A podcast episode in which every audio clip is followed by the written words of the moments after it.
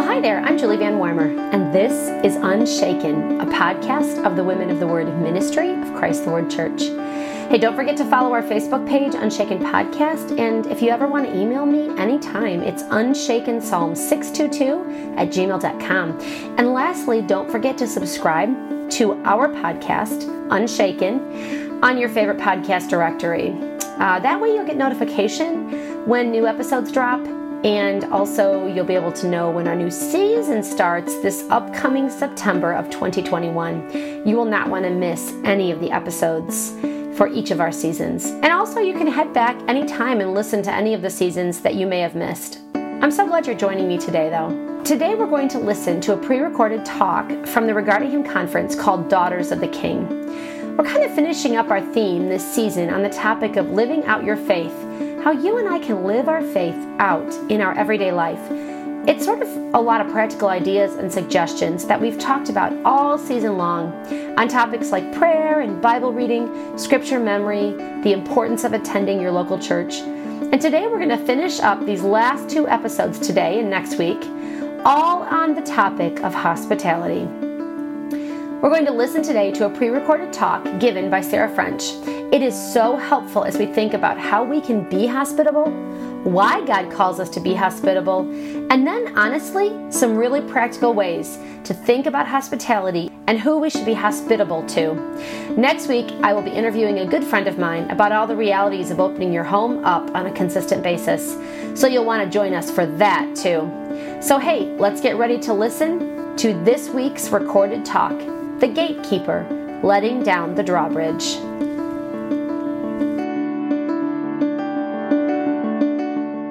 The that, that is meeting in this room right now is the gatekeeper, letting down your drawbridge, or letting down the drawbridge. This talk is on hospitality. Um, so if you're in the wrong place, now would be the time to get up and leave. if you leave now, my feelings won't be hurt. If you leave like 10 or 15 minutes from now, I'm going to feel a little. So, right now. Um, my name is Sarah French, and I'll be taking us through this material today. And um, I'd like to start by opening in prayer. Lord, we thank you for the opportunity to be together um, today and to study your word, Lord. I thank you for the ladies that are here. I pray that you would use the teaching um, that they've heard to encourage them, Lord, um, to change their hearts where they need to be changed, and to show all of us. I just just pray that we would take things away from today that would encourage us to live um, more like like you have for us, Lord. May we glorify you and all the things that we do and say, and I pray that you would be with us right now as we look at this topic of hospitality. In Jesus' name, amen. amen. Okay. Um, so, oh, welcome. Okay, well, growing up, I heard a lot of stories about my grandparents' hospitality, um, particularly of my mom's parents. Uh, she grew up in the Chicago area in the 50s and the 60s.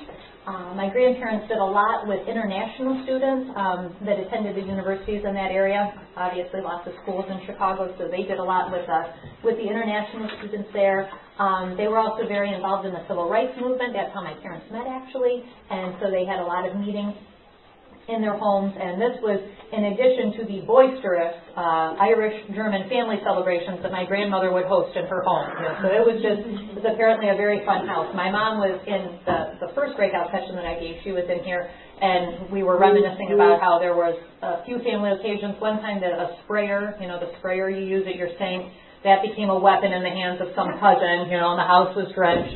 And then there was another time where my grandma would finish washing the dishes and she'd set them down and a sneaky aunt or cousin would grab them and put them back in the dirty pile the whole time she's doing these dishes. Um, so it's, it's always fun to hear my mom recount these stories about her family and not only the joy that she had in those moments, but also to hear how the Lord used those times in her life and in the lives of others. Um, there was a particular student who his parents, he was staying with my grandparents for the Christmas holiday. He was from Bolivia, and um, a revolution broke out in his country, and he was able to stay with them for, for quite a while after that. My, they became close. My mom ended up living in Spain with his family after they emigrated, um, and just the, the changes and the neat things that happened because of them hosting an international student on Christmas to show hospitality for that. It's just neat to hear those stories. Um, so I grew up hearing those stories. In college, I ran cross country, and a teammate would often invite all 20 of us, um, both the boys and the girls cross country, came to her home, uh, her family's home for the weekend.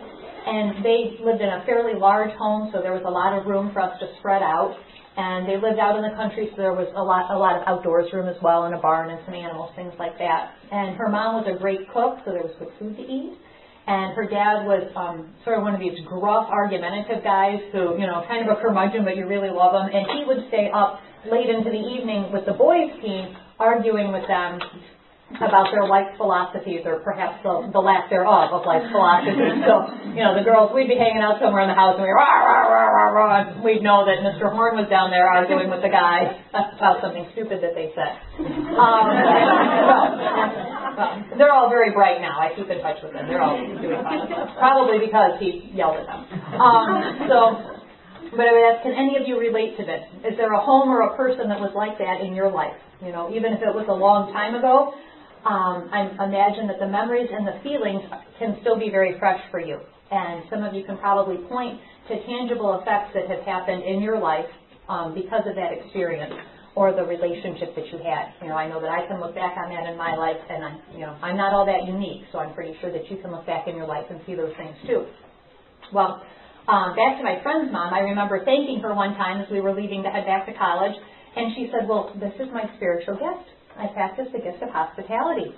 And I thought, wow, that is the gift that I want. You know, read scripture about some gifts, you know, and there's, you know, evangelism, scary. Okay, missionary work, do not like bugs or humidity, you know, hear about these things. Teaching, that also, that's, all, you know, but hospitality, this sounds great, you know, you cook and you have people over, everybody has a nice time. You know, this is the gift that I want. Hit me with that, Lord. You know, go ahead, you know, knock me over with it. And so, um, you know, I did some more growing up, and after I married, Matt and I, uh, we began to establish our home, and I was eager to practice my understanding of hospitality. Um, so we tried to keep an open house. If there was a the meeting place was needed for a Bible study or an event, um, we wanted to be open to hosting that.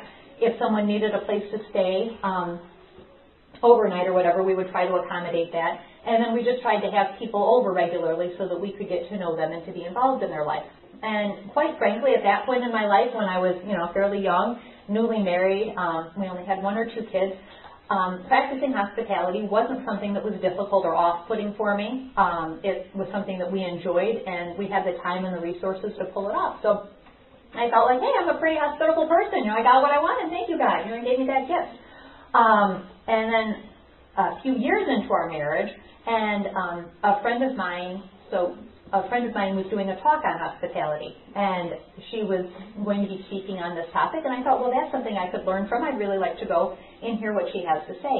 And I'm so glad that I did, that I went to hear what she had to say, because she spent most of the time talking about the difference between hospitality on the one hand and entertaining on the other hand. Okay? And I wouldn't say that I was cut off at the knees by her talk, um, but it certainly opened up a new way of thinking for me about hospitality that still challenges me to this day. And we're probably, you know, 10 years out or so from that.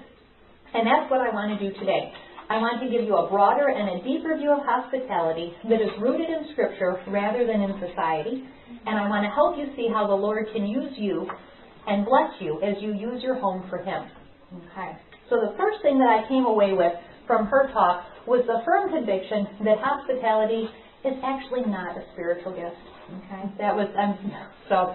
Spent all that time it was a spiritual gift. It's not a spiritual gift. Okay, it might come easier to some people, and some people might seem to be better at it. Okay, might seem to be better at it, but hospitality is actually a biblical command.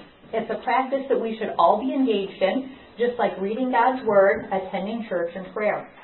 It's not something that's optional. Um, we can infer this from many different passages in Scripture, but I think Romans 12:13 is probably um, the most direct and the most plain about this. It says, "Share with the Lord's people who are in need, practice hospitality." Um, and if you read Romans 12, that comes through a whole chapter where um, Paul is writing instructions for the disciples of Christ for Christians. Um, so it's not there's not a caveat around that. Okay, share with the Lord's people who are in need, practice hospitality. So this isn't something that was a spirit that's a spiritual gift, something that we're all called to.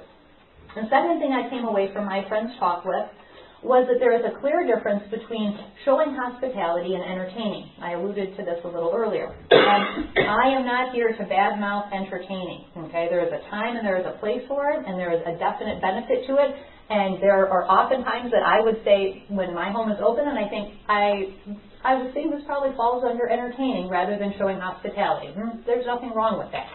Um, but I think that we need to understand the general distinction because if we're called to hospitality, we want to make sure that we're doing that too. And we're not going to we're not going to do it if we don't know what it is. Um, and so I think that in very general terms, hospitality is done to bring glory to God and to point people toward Christ whereas entertaining is done to bring glory to us. Okay? And like I said, I entertain sometimes. And so there are times when I think what I'm doing probably is bringing more glory to me than it's bringing glory to God. Okay? And I'm just I'm painting with very broad strokes here as I'm saying these things, but I think we have to have to make these distinctions. You know, if I we um my husband and I are part of a gourmet group and so every couple months one of us will host and everybody takes a different dish and you're making this glorious dish, and if you have it at your house, you decorate, and it looks fabulous, and people come over, and you all eat your dishes, and you talk about the food. And those times are fun, and I think they're profitable, and we have a great time. But I don't necessarily think that when I'm doing that, that that occasion is one where I'm pointing people to Christ, or I'm using my home to bring Him glory. It's more for us than it is for that. Okay? So I think that there are two easy tests that I put myself through in order to figure out where my motive is or where this particular event might lie. And they're, they're pretty useful for me, for me to test to see what I'm engaging in. Um, the first thing that I'll ask myself is if I'm stressed and worried about what people will think of me before, during, or after an event, then my mindset for this event is probably likely one of an entertainer because I'm really concerned about myself. You know, if I'm stressing out about something, if I'm worried about it, if people leave and I'm mulling it over and wondering, oh, did they like me? Did they like this? Did they have a good time? You know, if it's, there's a lot of things being, a lot of thought in that, then my mindset is likely one of an entertainer. Another good test, at least for me, is to reflect on the conversations that took place during this occasion. And if the conversations mainly stayed on the surface, if they never dug into people's lives or covered meaningful topics, you know, topics that matter to eternity, then I think that what I was doing was entertaining rather than showing hospitality. Okay. And like I said before, I think I'm I admit readily that we're painting with very a very broad brush here. I think you can have events that have both things going on and as I said, I don't think there's anything wrong with entertaining, but these are these are broad brush strokes, but I think we need to have these distinctions. Now, I understand that this can be a new way to think about hospitality. Many of the ideas that we currently embrace in regards to the topic um, aren't found in Scripture, or they're packaged with so many extraneous ideas that um, our hospitality can lose its punch or its purpose. You know, if I asked you to name some famous hospitable people, we might hear names like what? famous hospitable people. Who would you say? Martha Stewart. Okay, first name that came out of the last group, and it's the first name on my list too. I thought, oh, I should have Sandy. okay, so you know, famous hospital. We, we, like I said, we might hear names like Martha Stewart. Have we heard anybody else? That fabulous Reader, the pioneer woman, love her. Love, love her show. Okay, the pioneer woman, Rachael Ray. You know, and kudos to them. What they do, they do well. I benefit from it. It's great stuff, but I would argue that at the heart of it, it's entertaining people rather than showing hospitality. Um, now, at this point, some of you might be saying, ah, I don't see anybody saying that, but some of you might be saying that on the inside. you might have a sigh of relief. Maybe you read those portions in Scripture that commend and command hospitality, and you thought, well, I would like to be that kind of person. I'd like to do that, but I'm not a Martha Stewart. I'm not a Ree Drummond. I'm not a Pinterest maven. You know, I, uh, I'm going to have to leave that to somebody else. You know, that just is not me. That's not something that I feel good at doing. So I'm just going to have to leave that off. And I hope that you come away from this breakout session encourage that hospitality is for you. Okay? That you can set those expectations aside and come out encouraged that hospitality really is something that you can do. Some of you here are probably fabulous entertainers. In fact, I see some of you, and I know you are. I also know you're very hospitable people, you know, but um, I hope for you that you come away from this breakout session with an idea of how to go deeper and wider with your hospitality, to bestow more of the love of Jesus Christ on people who are in your home, and to reap more of the blessings of hospitality for yourself. And finally, there are probably those of you who have a great understanding of hospitality. You know, you could come up here. Does anybody want to come up here? you could come up here and do this talk. Um, you know, you understand hospitality, you get those distinctions as they're described by Scripture, and for you, I hope that this time is an encouragement to you, um, a pep talk to keep on trucking, you know, keep fighting the good fight, doing the good work there. So, in essence, we have a smorgasbord here. I'm hoping that there's something for, for all of us, something for everyone. Okay? So, as we um, take a look at this, I think it would be helpful for us to dig deeper into the word hospitality or hospitable as it is used in Scripture. Okay? And the word hospitality in Greek is philoxenia. Now, I am not a Greek scholar, so I don't know if I said that right, but we're only going to say it once or maybe twice, so it's okay if, if I don't have it just right. Uh, straight translation would render this word philoxenia as a friend of strangers. It's typically used to depict a warmth, friendliness, or love shown to strangers through the generosity of one's home. And in other news, this is a feminine word, which shouldn't come as a huge surprise to us. I mean, we get that the aura or the essence, the flavor, the aroma of a home is oftentimes set by the lady of the house. So it's not surprising that that is a feminine word. Okay. Now, at this point of my talk, this is what I was alluding to when I said I feel really bad if you got up 10 minutes into it. At this point of my talk, I kind of feel like I piled a whole bunch of ideas and information on you. You know, first I hit you with the hospitality versus entertaining distinction. And now I'm telling you that Scripture wants you to welcome complete strangers into your home. You know, you might have signed up for this talk and you might have thought, oh, she's going to go over some quick cleaning tips, or she might have some casserole recipes for me, or maybe you know some theme party ideas. I'm excited. This is going to be fun. You know, and then here I am. I'm telling you these hard things. Um, you might be a little bit disappointed here and wanting to bolt, but stay with me. Stay with me here, okay? Um, I don't know about you, but when I began to study this, I was taken aback when I learned that practicing hospitality is tied to showing warmth to strangers. And, you know, we can be broad with that. We could think of strangers as maybe people that we're not particularly close with, that we don't have a whole lot of affinity for, people that our paths don't often intersect. That idea can make me very uncomfortable. You know, standing in the lobby out here even, I want to be around people that I'm comfortable with, that I trust, that I know, you know, that I have an affinity for, let alone in my own home. You know, I you if I want to be with people that that I'm close with out here in the lobby, I certainly want to be with the, those same kind of people in my own home, my physical space. At best, I tend to think that having a stranger in my home is going to be awkward or uncomfortable, and at worst, it can make me feel fearful and scared.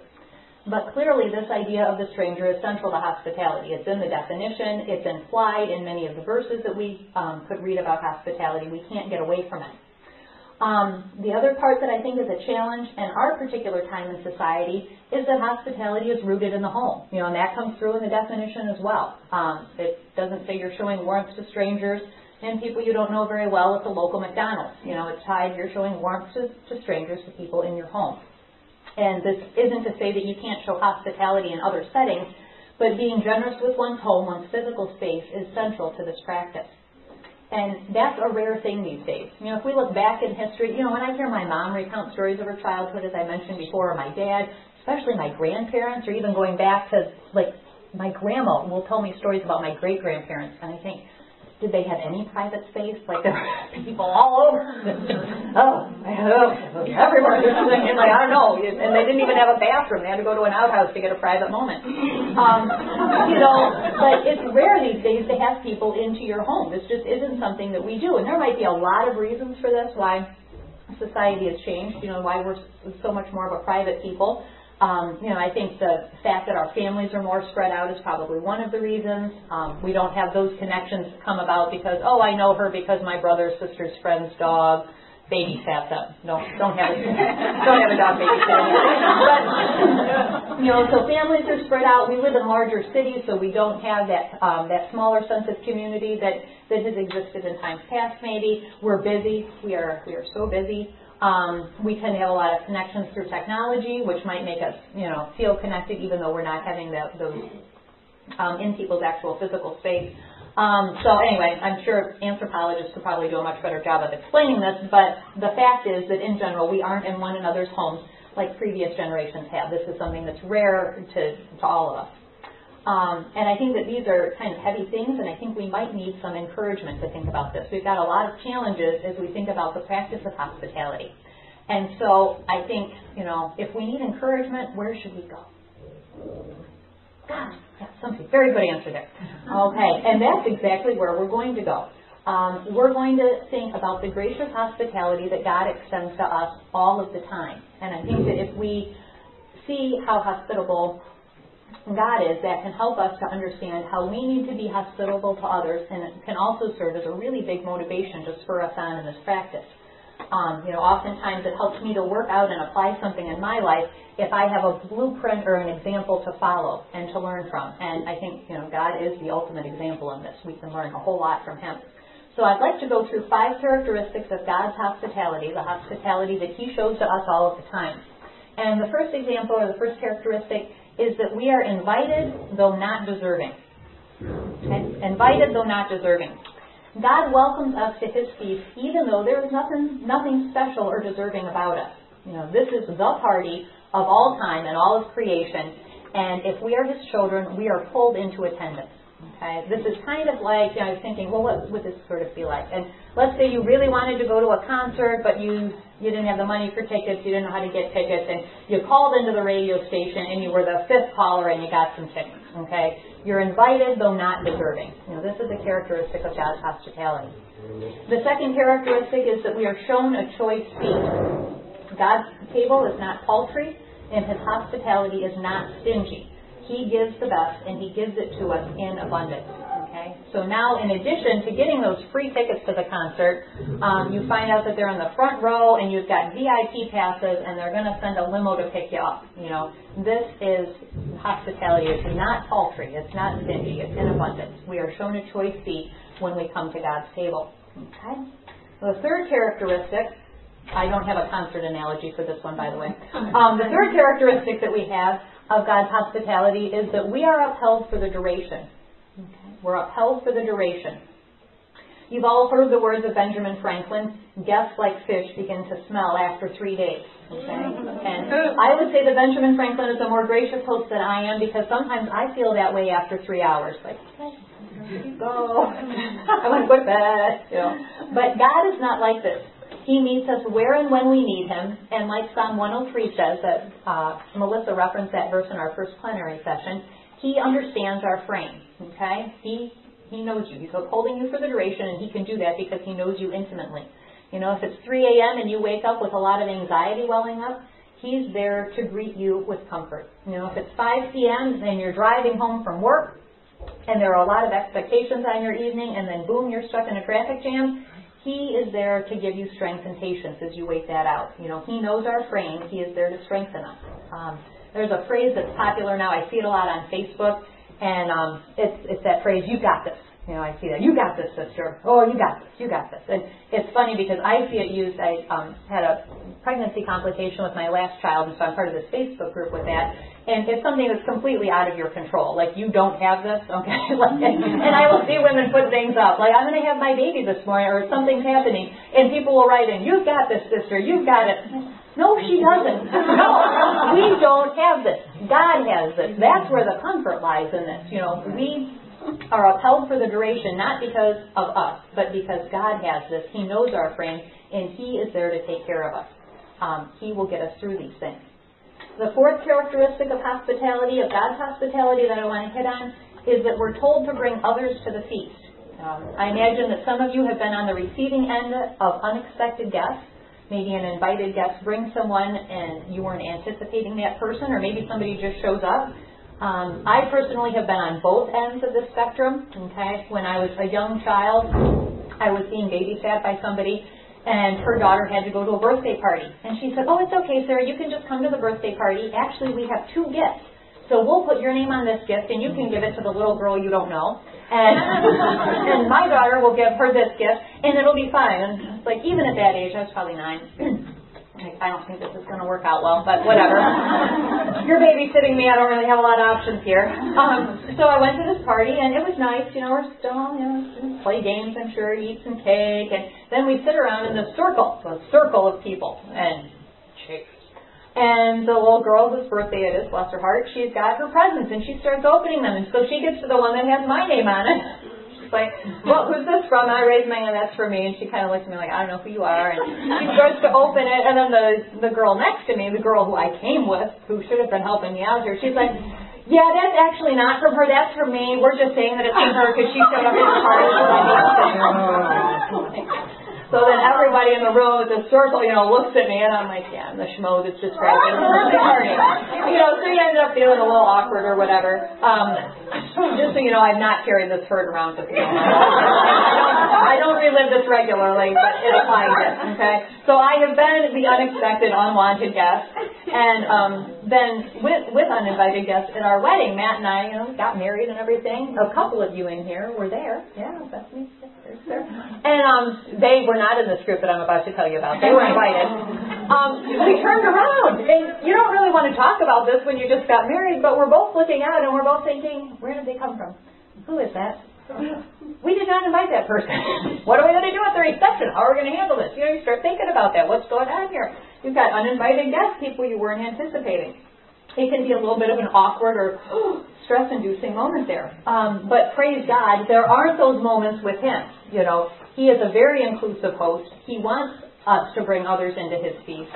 Um, you know, his attitude, even at a wedding where you've got seats lined up and everything, you know, his attitude would be the more the merrier. Yay, there's uninvited people here. We know where to put them. You know, that's how God would approach that problem. Um, so we are told to bring others to the feast. His hospitality is very inclusive. Um, the fifth characteristic of his hospitality, this is the final one that I want to hit on, is the blessings that we receive are a witness to those around us. And I would hope that we've all seen a difference in somebody because God is active in their life. Okay? If we already have a personal relationship with God, then seeing God working in someone else's life can be a real encouragement to our faith. Okay? And if we don't have a personal relationship with God, seeing that God um, seeing God working in somebody's life can be something the Lord uses to bring us to faith. Um, and that's happened with my mom. Into her early 30s, she was a firm agnostic and she had grown up in the church, but she had stopped attending when she, you know, grew up when she was out of her parents' home. And um, my dad was pretty much in the same situation. So fast forward, you know, through her life, you know, the this where she was growing up, getting married, having me, and into her mid 30s, she and my dad moved to Toledo. And sure enough, she fell into friendship and relationship with a bunch of charismatic Christian La Leche League members. You know, a bunch of charismatic Christians that were into breastfeeding. And so there she was at these La Leche League meetings with these, you know, holy rollers. And she loved them, and she would hang out with them, and she would say to them, "There's something different about you. You de- you deal with things differently." There's, something. and they would say, "It's Jesus. It's Jesus Christ." Jesus Christ is my Lord. And she'd just laugh at them. She kind of made fun of them behind their backs and, and to their faces. Um, but she was drawn to them.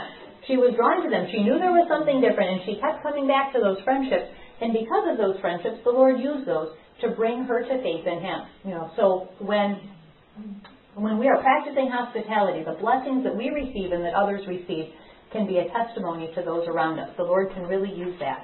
Um, and so that is the, the characteristic that I wanted to hit there. So, are we feeling, as we think about God's hospitality to us, are we feeling grateful? Are we feeling a little overwhelmed maybe about this example to us, about his abundant goodness to us? When we think about what he's done for us, does it make us eager to demonstrate this kind of love to others, to go out and to do these same things, to follow his example? Okay. Maybe as we think about the challenges that we identified earlier, the ones that seemed really, really big and really awkward and really hard, maybe as we think about those in light of this, um, they won't seem so hard and big and discouraging anymore. You know, so let's talk about strangers. You know, we talked about having strangers into our homes. When we think about strangers, who could that mean? You know, what groups could that include?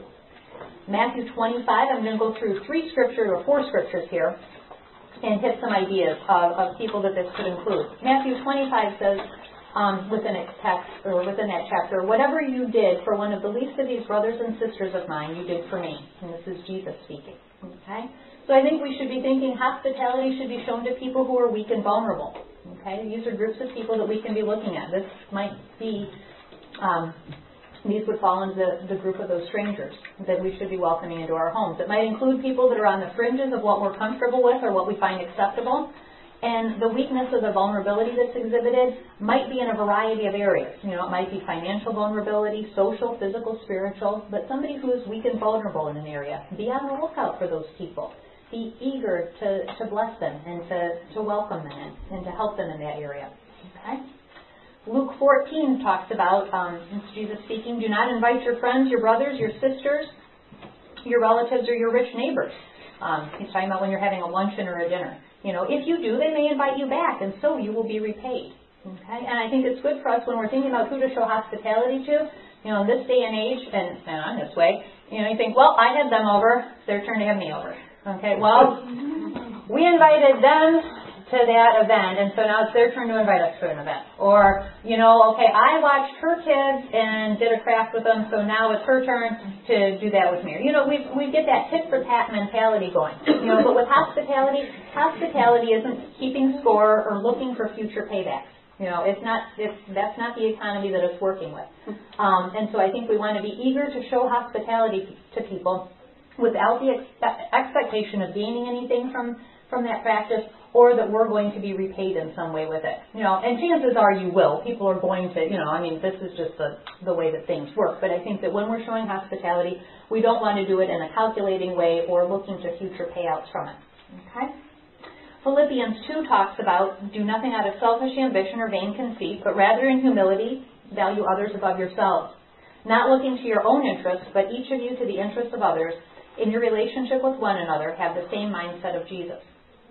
And so this kind of relates, I think, to that first verse that we talked about in Matthew 25. Um, but I think it's good to hit on this again that we want to show hospitality to people who are in need. And this might not be physical need. It might be, you know, young mother, you're meeting people where they are. Young mother might need some encouragement. An elderly lady that you know in your neighborhood or in your church, maybe she needs some companionship, somebody to talk to. But have eyes um, that see needs and be willing to minister to those people. Okay? And then the fourth group, I hesitated to put this in, but I think it's so neat, and I've got a fun story to go along with it that I'm going to go ahead and talk about it anyway. Um, it's the verse in Hebrews 13:2. Do not forget to show hospitality to strangers, for by doing so, some people have shown hospitality to angels without knowing it. Now, how cool would that be? I mean, wouldn't it be neat to get to heaven and have somebody who's clearly an angel come up to you and say, that was a really good quiche you served me on December 11th, 2009. I mean, that that would be a stitch. That would be a whole lot of fun. Um, so I just think it's neat that I mean that whoever wrote the book of Hebrews throws that in there. Don't forget to show hospitality to strangers. You might be entertaining angels. And um, there's a pastor's wife I read. Uh, she has some books and some columns that she used to write for a magazine, and she told the story one time of how. Um, she and her husband knew that somebody was coming into town, but they didn't know the people that were coming into town, and they didn't have the expectation that these individuals would be staying with them. But the folks showed up at their house with their camper or whatever, and basically like set up shop. You know, got everything plugged in. Became clear to them, oh, they are. They're staying with us. They're going to stay here. Okay. And oh, and they expect dinner. Okay. So she said she made a big pot of macaroni and cheese because that was easy, and she had the ingredients for it. So she gets the mass pot of macaroni and cheese going for these people that she doesn't really know, but they're all talking and conversing there in the kitchen. And she said her kids started to come in, like, Mom, they're taking our bikes and riding them around the block, and they're going to wreck them up. And, you know, she just looked at her shh, they might be angels. Let them ride. and I think that's a really good attitude. Go ahead and share your bike. They might be angels. They aren't going for man. You know, they might be angels. Let them ride. So I get to say that to my kids too. Mom, they're taking my. Shh, they might be. They might be angels. Let them play with your Legos. You know. so I think, think that can encourage you. So if anything else, be nice to the stranger that's in your home today. They may be an angel. Okay, so now that we've discussed and kind of opened up our idea about who strangers could be, who these strangers could be, and maybe that seems a little bit more like we feel like that's a little, we can deal with that because we've talked about the, the issue of these strangers. They're, not just grabbing complete strangers off the side of the road and, you know, dragging them into your home, although maybe you will do that. Um, but we've talked about this issue of strangers and who that might be.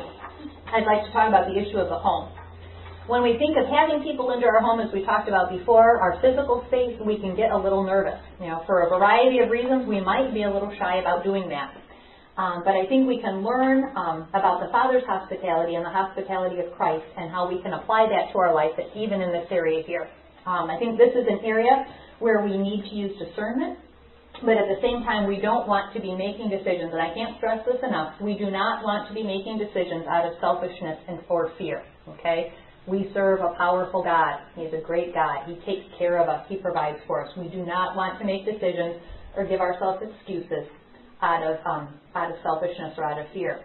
So the Father invites us into His home without any reservations. And, you know, He doesn't wait until we're socially shiny or perfectly proper to include us at His table. And in fact, a lot of times the, the change that happens to us happens because we're in His home and we're seated at His table, because we're His daughters. Okay? Um, so I don't want us to hesitate to have people into our actual physical home, but I would also say that Jesus didn't have a physical home, you know, as far as we know. You know, he wasn't the proud owner or renter at 2711 Nazareth Street. You know, but he did invite people unfailingly into his physical space and into the day-to-day activities of his everyday life. You know, think about all that time that he spent with the disciples, with the crowds of people. You know, we can learn a lot from that. Maybe you're showing hospitality to a woman by including her in the activities and the things you do outside the home. You know, you might have a picnic, you might go to the zoo, you might pull her into a ministry that you're involved in or an activity that you're doing. You know, there may be some instances, you know, thinking about this, where you would be showing hospitality to someone even in their own home. You know, it kind of becomes a tag team event. They provide the house and you're providing the hospitality. Um, this has happened a few times in my life. So I think that when we look at hospitality, it's typically taking place in the home, but it's not limited to that. You know, we have a large sphere or a large area that we can work with. There are other avenues where we can be practicing this virtue. So now that we've thought about the hospitality that God shows to us and how we can apply that to our life, um, what do we see in Scripture that is specific to hospitality? How do we mesh these instructions to be hospitable women, women with other things that we read in the Bible? And I so appreciate that God doesn't just call us to do big things, but He follows it up with specific instructions and even tells us the attitudes and the motives that we should follow and that should sustain us. Okay? There are many verses or sections of Scripture that speak about hospitality specifically or describe people engaged in it. And um, this shouldn't surprise us. The Christian life is a life of relationship. So, um, you know, after all, we're going to have hospitality is going to you're going to get rolled into that. If you're talking about relationships, you're going to eventually be talking about hospitality. Um, but what can we learn from Scripture about this? Personally, I was encouraged and kind of inspired by just a little snippet in Romans, Romans 16:6 Paul is closing out his letter to the Romans and he says, Greet Mary, who bestowed much labor on us. You know, and that got me thinking about this woman who obviously worked hard to care for Paul and his friends. You know, we don't know the specifics, but we can imagine some things about her and about the situation that she was in. Her time was taking up, taken up caring for Paul. She likely was sacrificing doing other things in order to care for him and for his friends. There were probably people in and out of her home, Paul and his group, and there were probably people she didn't know that came into her home to see Paul um, that she was playing hostess to. And she likely cooked for them, cleaned for them, tended fires for them, encouraged them. You know, I mean, it says that she bestowed much labor on them. We can we can infer a lot from that. Um, and she did all of us this, these very hard and physical things.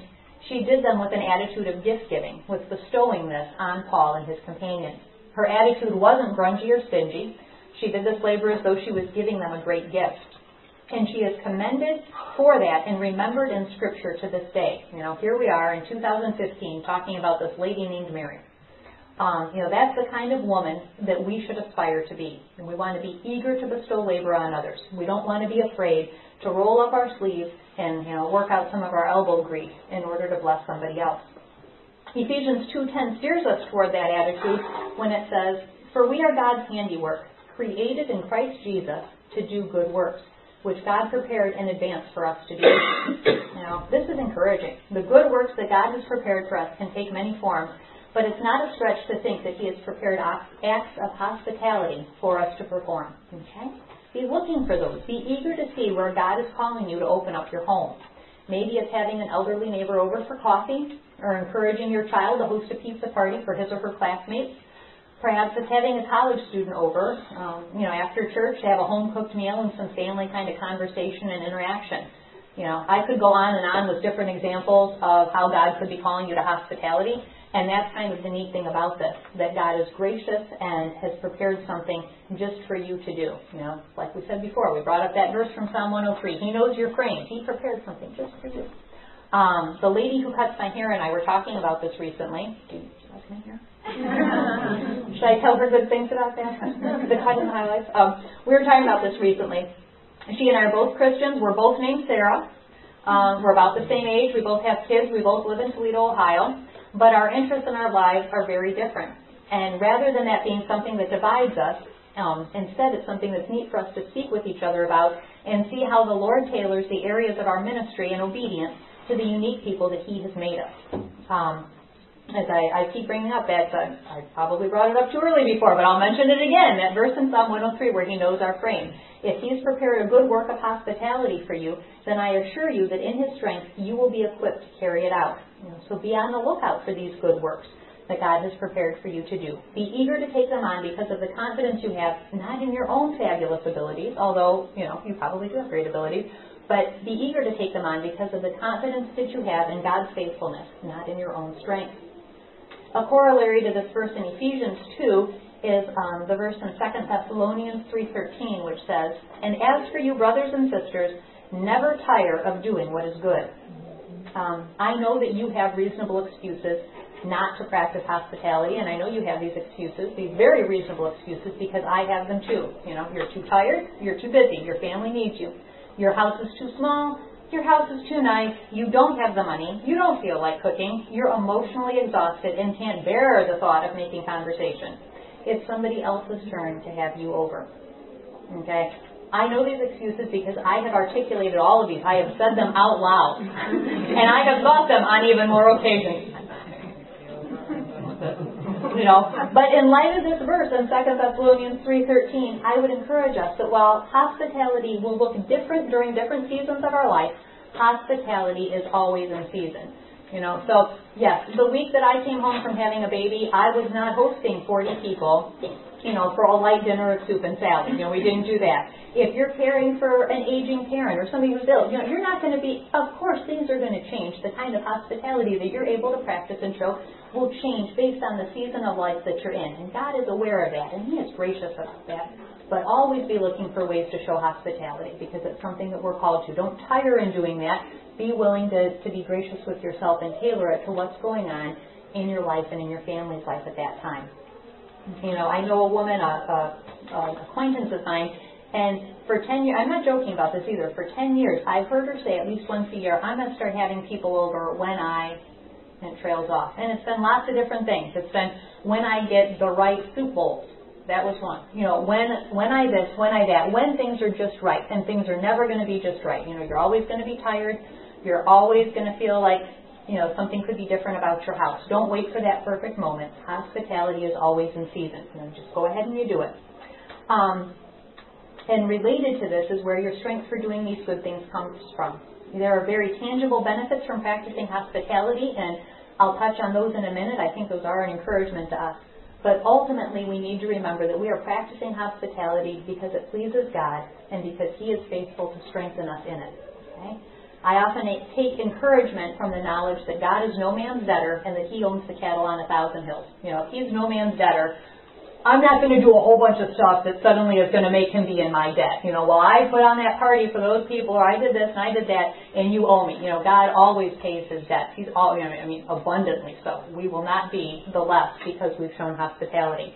And if he owns the cattle on a thousand hills, well, that just means he is flush with resources, um, both physical and emotional and spiritual, to sustain us as we do this. You know, so keeping these things in mind is how we don't tire in our practice of hospitality. Um, at this point, I'd like to discuss some of the benefits and blessings that come from this practice that I've seen in my life. And, you know, when we practice hospitality, we're sort of casting our bread on the waters.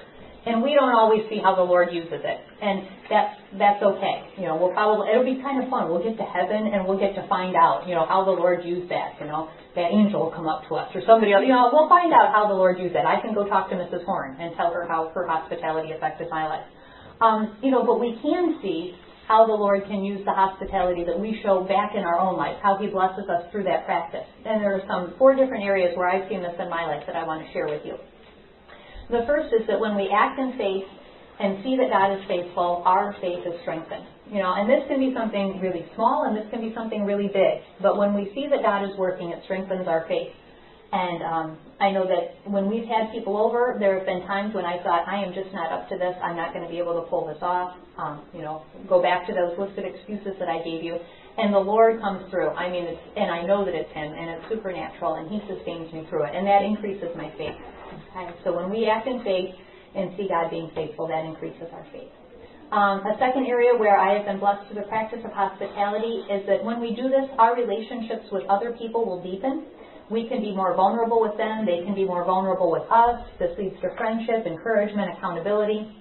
You end up bearing with one another's weaknesses and sharing each other's strengths. And those kind of earthly relationships will cause our relationship with God to deepen and strengthen and are also just, um, they're just a huge encouragement in and of their own existence. Um, one of the first years that Matt and I hosted a Bible study in our home, our pastor encouraged another couple to come to the Bible study and we were friendly with each other, but not not overly so. We didn't have a whole lot in common, and we kind of oh, thought, well, that's that's interesting. So I think you guys should be friends. And so they came, and we were there, and over the years, a great friendship developed between the the two couples, and especially between well, Matt's really good friends with the the husband too, but between me and the wife, and it's been that friendship has been a huge encouragement to me, and it wouldn't have developed if, if both of us weren't willing to plug in and do something that at the time seemed a little awkward and a little weird. Um, but at this point, she's one of my closest friends. I can't imagine my life without her. You know, so hospitality brings about these friendships. Um, for me personally, another area that I've seen the Lord work is that my children are blessed and challenged through our practice of hospitality. You know, it's good for my kids to see our home and resources and time being used to demonstrate God's love to other people. It's good for them to have to share things and hold them loosely. You know, in addition, they learn so much from the people that are in our home. Um, I just can't, that can't be quantified. My husband and I don't have perfect faith. Our walk isn't perfect. Um, and I'm glad that there are people that my kids are getting to know because they're in our home that they can learn from that can fill in the, the gaps where we're weak and where we're not um, maybe doing what we need to be doing. You know, so I think that hospitality blesses our children in intangible and innumerable ways. Um, and the fourth thing is that finally Scripture tells us that the love believers show to one another and to unbelievers speaks to God's love. You know, God uses this. We mentioned this earlier when I talked about my mom. But John 13:35 says, "By this everyone will know that you are my disciples if you love one another." You know, we talked about before that opening up our home is a rare and unusual thing, and it makes people sit up and take notice.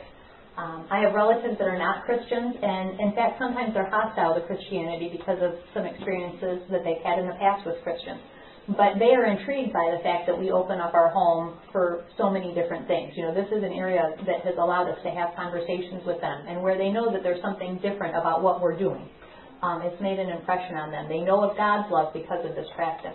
Practicing hospitality is a way that we as women can be obedient, can exercise faith, and can see our Father working. If we want to be used by Him, you know, we have to be willing to get out there and be used by Him.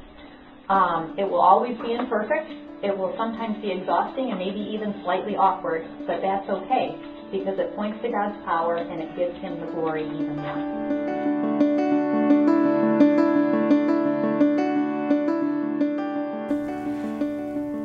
Okay, so that was super duper helpful and really very practical. We are called to be hospitable.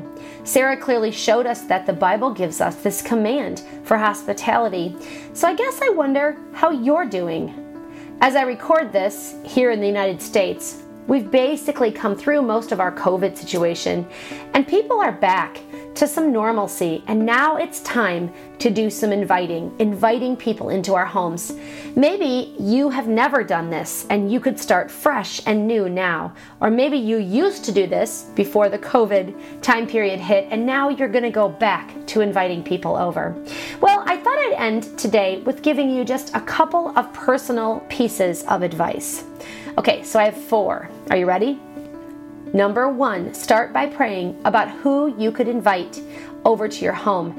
Look around you for women or families that need some encouragement or even just someone that you don't know very well. Number two, start small. Don't invite over four families with lots of children. Start with one lady for coffee or invite a friend of yours and her kids to hang out in your backyard. Maybe invite an older couple over to hang out with your kids. Start small. Number three, keep it simple. You do not need to make a fancy meal. You can enjoy someone's company and have lots of good conversation over hot dogs, chips, and watermelon. It's easy and relatively cheap. And number four, my last little piece of advice. Are you ready for this one? Just do it. Actually, make a phone call today or text someone inviting them over to your home. soon. Hey, let me pray for us today. Dear Heavenly Father, we thank you that you are abundantly hospitable to us. You welcome us, even though often we are not even thinking about being hospitable to others.